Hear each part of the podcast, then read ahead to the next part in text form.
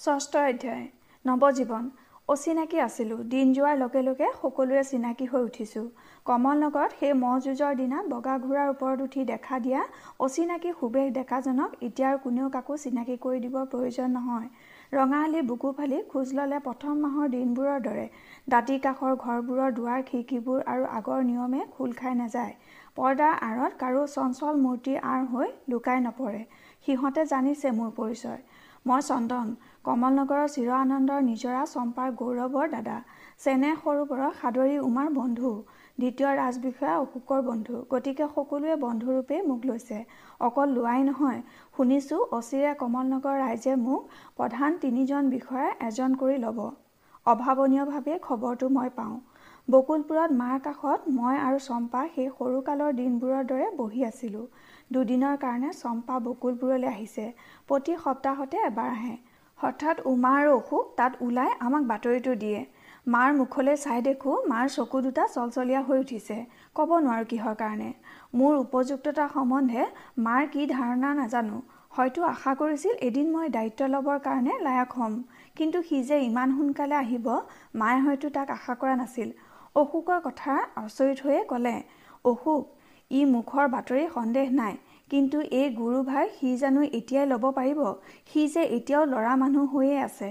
মাৰ ভয় যি সন্মান মোৰ অপৰিণত বয়সত কমলনগৰে মোক দিব খুজিছে জানোচা মই তাৰ মৰ্যাদা ৰাখিব নোৱাৰোঁ? অশোকে উত্তৰ দিয়াৰ আগতেই চম্পাই মুখ বিকটাই কৈ উঠিল হুঁ এইবাৰ তেন্তে হৈছে। কিয় চম্পা? কপত গাম্ভীৰ্যৰে চম্পাই উমাৰ প্ৰশ্নৰ উত্তৰত ক'লে উমা বাইদেউ অশোক দাদা বাৰু আপোনালোকেনো আৰু কমলনগৰত উপযুক্ত মানুহ বিচাৰি নাপালেনে? আচৰিত হৈ উমাই চম্পাৰ মুখলৈ চাই দেখে আনন্দৰ দীপ্তিত চম্পাৰ মুখখন উজ্জ্বল হৈ উঠিছে। অশোকে হাঁহি মাৰি ক'লে উপযুক্ত মানুহ ঢেৰ আছিল চম্পা। পিছে কমলনগৰৰ আটাইতকৈ ধুনীয়া গাভৰুগৰাকীৰ হাঁহিৰে ভৰা মুখখন আৰু বেছি ধুনীয়া হৈ উঠা দেখিবলৈ পাব বুলিয়েই সকলোৰে এই ব্যৱস্থা। কোননো সেইগৰাকী তাকেইতো মাহীদেউ সেইগৰাকীনো কোন? অশোকেও হাঁহি মাৰি মাক সুধিলে মায়ে চম্পাৰ মুখখন বুকুৰ মাজলৈ টানি নি উত্তৰ দিলে সেইগৰাকী এয়া মোৰ বুকুৰ সোণ সুনিবিৰ তৃপ্তিত মাৰ বুকুত মুখখন থৈ চম্পাই ফুচফুচাই ক'লে জেঠাইদেউ মোৰ কিন্তু সঁচাই দুখ হৈছে। কিয় মোৰ আই আচৰিত হোৱাৰ ভাও ধৰি মায়ে সুধিলে সকলো বিষয়তে মই দেখোঁ দাদাতকৈ ঢেৰ বেছি গুণী অথচ কমলনগৰ ৰাইজে তাৰ মৰ্যাদা নাৰাখিলে কিয়? বোধ কৰোঁ সেইসকলৰ বিচাৰ কৰাৰ অক্ষমতা চম্পা। এৰা মোৰো সেয়ে সন্দেহ হৈছে নহ'লে মোক এৰি দাদাক এই সন্মান কেতিয়াও নিদিলেহেঁতেন। নিশ্চয় উমাই একো বুজিব নোৱাৰি ক'লে কি চম্পা তুমি যে ছোৱালী মানুহ মই আৰু অশোকে হাঁহি উঠাত উমা বৰ অপ্ৰস্তুত হৈ গ'ল। চম্পাই ক'লে সিও এটা মোৰ ডাঙৰ দুখ উমা বাইদেউ। ভগৱানে যে কিয় মোক ইমান গুণৰ অধিকাৰিণী কৰিও ছোৱালী কৰি যচিলে? ছোৱালী জন্মটো যে কিমান দুখৰ তাকনো মোৰ বাহিৰে আন কোনে বুজে? আজি মই ছোৱালী নহৈ ল'ৰা হোৱা হ'লে ল'ৰালৈকে ক'লোঁ ল'ৰা হোৱা হ'লে মোৰ বাপটো নালাগে লক্ষ্মীনাৰায়ণৰ ডাঙৰীয়াৰ গাদীখনো অধিকাৰ কৰি বহিলিহেঁতেন নহয়? চম্পাই মোক বাধা দি কৈ উঠিল হৈছে হৈছে। নিজৰ গুণকণ আৰু জাহিৰ নকৰিবা ইয়াকো শুদ্ধকৈ ক'ব নোৱাৰিলা যে মই ল'ৰা হোৱা হ'লে লক্ষ্মীনাৰায়ণ ডাঙৰীয়াৰ গাদীৰ পৰিৱৰ্তে মোৰ গুণকীৰ্তন শুনি ৰাজধানীৰ পৰা স্বৰ্গদেৱে মোক মাতি নি প্ৰধানমন্ত্ৰীৰ বাপ দি গৌৰৱবোধ কৰিলেহেঁতেন। গহীন হৈ ক'লোঁ এৰা দেখিছোঁ মোৰে ভুল। পিছে কথা হৈছে মোৰ কমলনগৰ এৰি ৰাজধানীত থাকিবলৈ অলপো আগ্ৰহ নাই দাদা। সেই দেখিয়ে হ'বলা ভগৱানে মোক ছোৱালী কৰি যচিলে। নহয়নে উমা বাইদেউ? উমাই দুধু মুধুৰত পৰি ক'লে চম্পা তুমি ধেমালি কৰিছা। ধেমালি? উমা বাইদেউ আপুনি দেখিছোঁ বৰ দেৰিকৈ বুজে। হঠাৎ ঘূৰি মোক হুকুম দিলে চাওঁ দাদা উঠা। কিয়? কি কিয়? উঠাচোন। চম্পাই মোৰ বাধা অগ্ৰাহ্য কৰি সকলোৰে মাজৰ পৰা মোক চোঁচৰাই টানি লৈ গ'ল ঘৰৰ এমূৰে থকা নিৰ্জন কোঠাটোলৈ। সেইটো চম্পাৰ কোঠা। চম্পাৰ এনেধৰণৰ ব্যৱহাৰ সকলোৰে চিনাকি যদিও হাঁহি সুধিলোঁ বলিয়া হৈ গ'লি নেকি? এতিয়াও নাই হোৱা বোধ কৰোঁ এইবাৰ হ'ম। চম্পাৰ হাঁহি ভৰা মুখখনলৈ চাই প্ৰশ্ন কৰিলোঁ মোক ইয়ালৈ কিয় আনিলি চম্পা? কিয়? জানো ক'ব নোৱাৰোঁ ক'ব নোৱাৰ। লক্ষ্য কৰি দেখিলোঁ চম্পাই কিবা এটা ক'ব খোজোঁ যেন হঠাতে নিজক সংযত কৰি লাহে লাহে আনফালে মুখখন ঘূৰাই নি মুহূৰ্ত পাছতে আকৌ মোৰ মুখলৈ চাই হাঁহি উঠিল মাত্ৰ এটা মুহূৰ্ত। কিন্তু এই এটা মুহূৰ্তৰ ভিতৰতে চম্পাৰ মুখৰ যি পৰিৱৰ্তন মোৰ চকুত পৰিছিল সি বহুত সময়লৈকে চকুৰ আগত ভাহি ৰ'ল। পূৰ্ণিমাৰ জোনটোক আঁৰ কৰি উৰি যোৱা ডাৱৰ চপৰাৰ দৰে কিবা এটা অবুজ। অস্বাভাৱিক ছায়া যেন খন্তেকতে চম্পাৰ মুখৰ ওপৰেদি বৈ গ'ল। বুজি নাপালোঁ সি কি আৰু চম্পাই বা মোক কি ক'ব খুজিছিল। মোক ভাবিবৰ অৱসৰ নিদি চম্পাই মাত দিলে। বুজিছা দাদা আজি মোৰ বৰ আনন্দ হৈছে। তীক্ষ্ণ দৃষ্টিৰে অনুসন্ধান কৰিও চম্পাৰ মুখত মুহূৰ্ত আগৰ পৰিৱৰ্তনৰ আৰু একো চিনচাপ বিচাৰি নাপালোঁ। তাকে ক'বলৈকে মোক ইয়ালৈ চোঁচৰাই আনিলি। আৰুনো কিয়? মিছা কথা। ক কি ক'ব খুজিছিলি? বাউসীত ধৰি দুটা জোকাৰ দিয়াত নিৰুপায়ত পৰি চম্পাই ক'লে সঁচাই দাদা ইয়াকে উমা বাইদেউহঁতৰ আগত মুখ ফুটাই ক'ব নোৱাৰি। ইয়ালৈ আনিলি নহয়? ঠিক ধৰিছা গম্ভীৰ হৈ ক'লোঁ তই মোক কি বুলি ভাবিছ চম্পা? গৰু? কেলে গৰু হবা? তুমি মহাপণ্ডিত। মই জানো যি কথাটো তাত ক'ব নোৱাৰিলি তাকে ক'বলৈ তই মোক ইয়ালৈ আনিছ। ক চম্পা তাইক অনুৰোধ কৰাত তাই হাঁহি ক'লে কিন্তু দাদা পণ্ডিতৰ দৰেতো কথা নহ'ল যিটো উমাহঁতৰ আগত ক'ব নোৱাৰিলোঁ তাক তোমাৰ আগতে বা মুখ ফুটাই ক'ব পাৰিম তাকনো তুমি কেনেকৈ জানিলা? তেন্তে আনিলি কিয়? খন্তেক চিন্তা কৰি চম্পাই ক'লে ইচ্ছা হৈছিল তোমাক এটা কথা কওঁ পাছে ভাবি চালোঁ তাক ক'ব নোৱাৰি উমাহঁতৰ আগতহে নোৱাৰি। অকল উমাহঁতেই নহয় দেখিছোঁ পৃথিৱীৰ কাৰো আগতেই ক'ব নোৱাৰি। মোৰ আগত? এৰা তোমাৰ আগতো। তুমি জানো পৃথিৱীৰ বাহিৰত? কেলে হ'ম পৃথিৱীৰ বাহিৰত? তোৰ বিকৃত মূৰৰ মাজত। বিৰক্তিৰে চম্পাক দূৰলৈ ঠেলা মাৰি পঠিয়াই ওলাই আহিব খোজাত চম্পাই ব্যস্ত হৈ ক'লে মূৰৰ মাজত নহয় দাদা বুকুৰ। শুনা শুনা। নুশুনো কিয় যে তোক মই কথা সুধো? খং কৰি দুৱাৰৰ ওচৰ পাইছিলোহি কিন্তু চম্পাৰ মুখত এজনাৰ নামটো উচ্চাৰণ হোৱা শুনি থমকি ৰৈ পৰিলোঁ। লাহে লাহে চম্পাই মোৰ ওচৰলৈ চাপি আহি হাতত ধৰিলেহি। মোৰ এটা ভুল আজি তুমি ভাঙি দিলা। কি? ভাবিছিলোঁ তোমাৰ দৰে গৌৰীতকৈও মই বহুগুণে বেছি গুণী। কিন্তু এতিয়া দেখিছোঁ গৌৰী নামটোৰে মহিমা অপাৰ। যিজনক মই কাবৌ কৰিও ধৰি ৰাখিব নোৱাৰিলোঁ। সেইজনক গৌৰীয়ে সশৰীয়ে নালাগে মাথো নামটোৰে ধৰাশায়ী কৰি পেলালে। চম্পাৰ কথাত বৰ অপ্ৰস্তুত হৈ গ'লোঁ। গৌৰীৰ নাম উচ্চাৰণ হোৱা শুনি ধৰাশায়ী হোৱা নাছিলোঁ যদিও উৎকীৰ্ণ হৈ যে ৰৈ পৰিছিলোঁ তাক অস্বীকাৰ কৰাৰ উপায় নাই। চম্পাই হয়তো ভাবিলে সি মোৰ দুৰ্বলতা কিন্তু চম্পাই নাজানে যে প্ৰতিদিনৰ দৰে গৌৰী আজিও মোৰ শত্ৰু। ইয়াৰ ভিতৰত বহুদিনেই উমাহঁতৰ ঘৰত গৌৰীৰ লগত দেখা সাক্ষাৎ হৈছে আৰু প্ৰতিবাৰেই যে এখন এখন খণ্ডযুদ্ধৰ পাছত দুয়ো দুফালে আঁতৰি আহিছোঁ। তাক আনে নহ'লেও অন্ততঃ উমাই ভালদৰে জানে। গৌৰী প্ৰকৃততে অহংকাৰী নহয় কিন্তু মোক দেখিলেই গৌৰী হৈ উঠে দুৰ্ঘোৰ অহংকাৰী দাম্ভিক। তীব্ৰ বিদ্ৰূপ বাণেৰে মোক আঘাত কৰি গৌৰীয়ে ভাল পায়। মোৰো ভাল লাগে গৌৰীক নিষ্ঠুৰভাৱে আঘাত কৰিবলৈ। যদুখুৰা পাখাৰ নিচাৰ দৰে আমাৰো ই আজিকালি হৈ উঠিছে এটা নিচা। আন্তৰিক অৱজ্ঞাবৰ্জিত আমাৰ এই কৃত্ৰিম শত্ৰুতাৰ মাজত পৰি সময়ে সময়ে উমাৰ অৱস্থা শোচনীয় হৈ উঠে যদিও উমাই বুজে এই তীব্ৰ নিষ্ঠুৰতাৰ মাজতো এটা সৌন্দৰ্য আছে যিটোক মই উপভোগ কৰোঁ। হয়তো গৌৰীয়েও কৰে কিন্তু তাকে যদি চম্পাই আন কিবা ভাবি মোক বিদ্ৰোহ কৰি থাকে তেন্তে সি চম্পাৰ ভুল। কিন্তু মই ধৰিব নোৱাৰিলোঁ আচলতে চম্পাৰ কথাত কি আছিল। বিদ্ৰূপৰ সুৰ নে অভিমানৰ অস্পষ্ট ঝংকাৰ? চম্পাৰ মুখলৈ চালোঁ। নাই চম্পাৰ মুখখন চাই মনৰ কথা বুজিব পৰা শক্তি মোৰ নালাগে আনকি দেৱতাৰো নাই। মাৰ দৰে চম্পাও মোৰ ওপৰত দিনে দিনে দুৰ্বুদ্ধ হৈ উঠিছে। মনত নপৰে। ভাবি চাওঁ তাইৰ চিৰদিন জানো এনেকুৱাই আছিল। অদ্ভুত। অবাক বিস্ময়ত মোৰ মুখলৈ চাই চম্পাই প্ৰশ্ন কৰিলে অদ্ভুত? কি?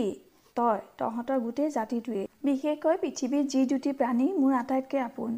আটাইতকৈ চেনেহৰ সেই মা আৰু তই দুয়ো। চম্পাই হাঁহি উঠিল হয় নেকি?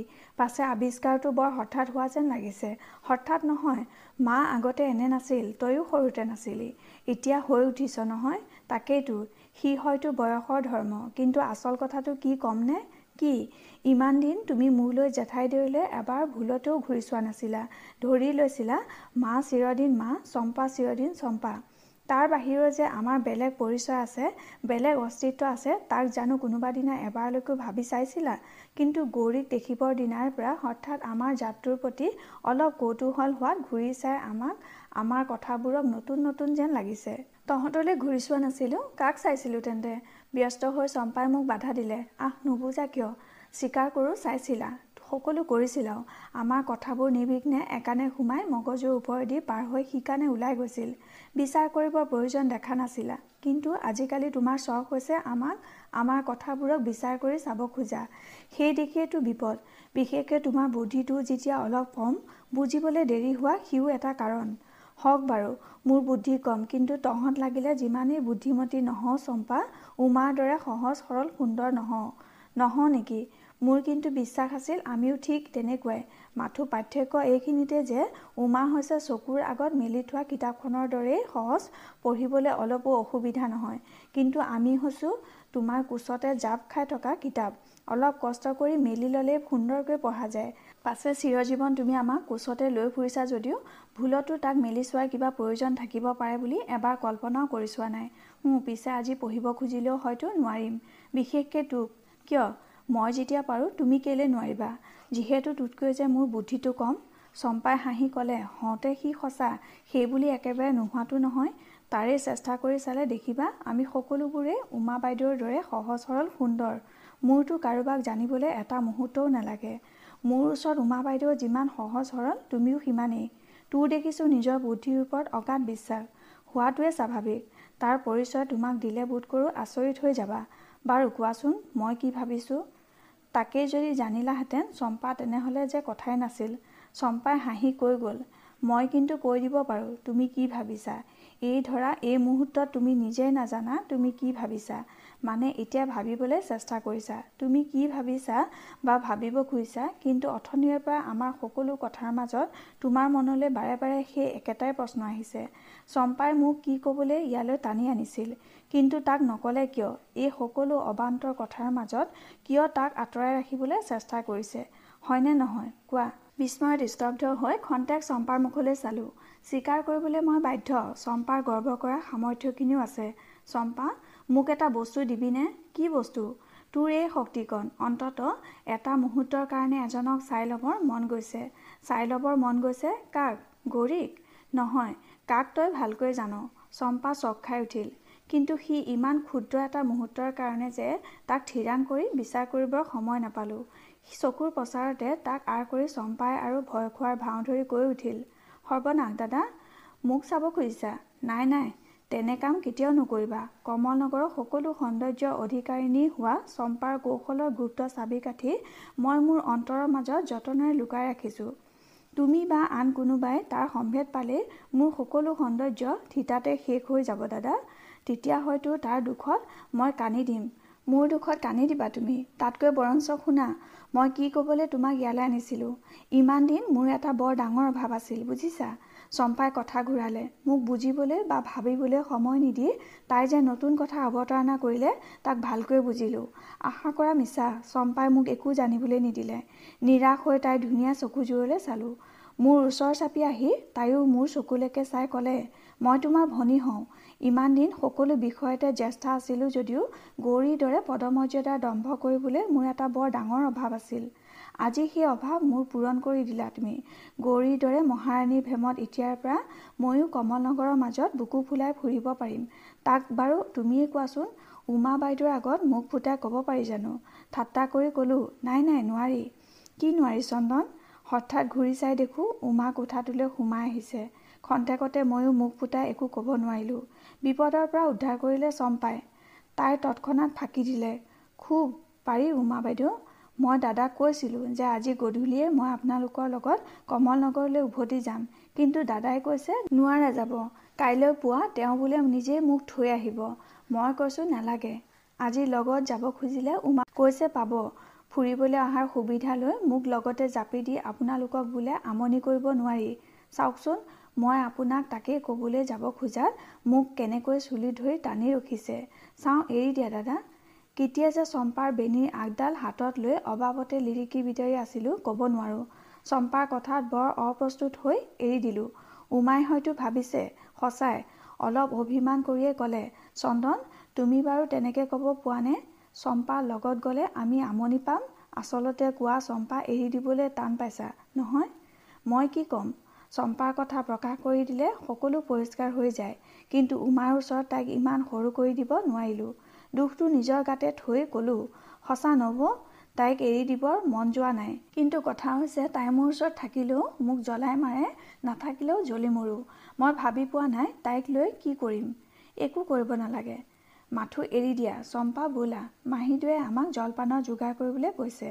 চম্পাক লৈ উমাই ৰান্ধনি ঘৰৰ ফালে খোজ ল'লে। উমাই দেখাকৈয়ে চম্পাই মোৰ ফালে চাই এনেভাৱে সিঁয়ৰি গ'ল যে উমাৰ লগত ময়ো হাঁহি উঠিলোঁ। সেইদিনা গধূলি চম্পা সঁচাকৈ উমাহঁতৰ লগত কমল নগৰলৈ উভতি গ'লগৈ।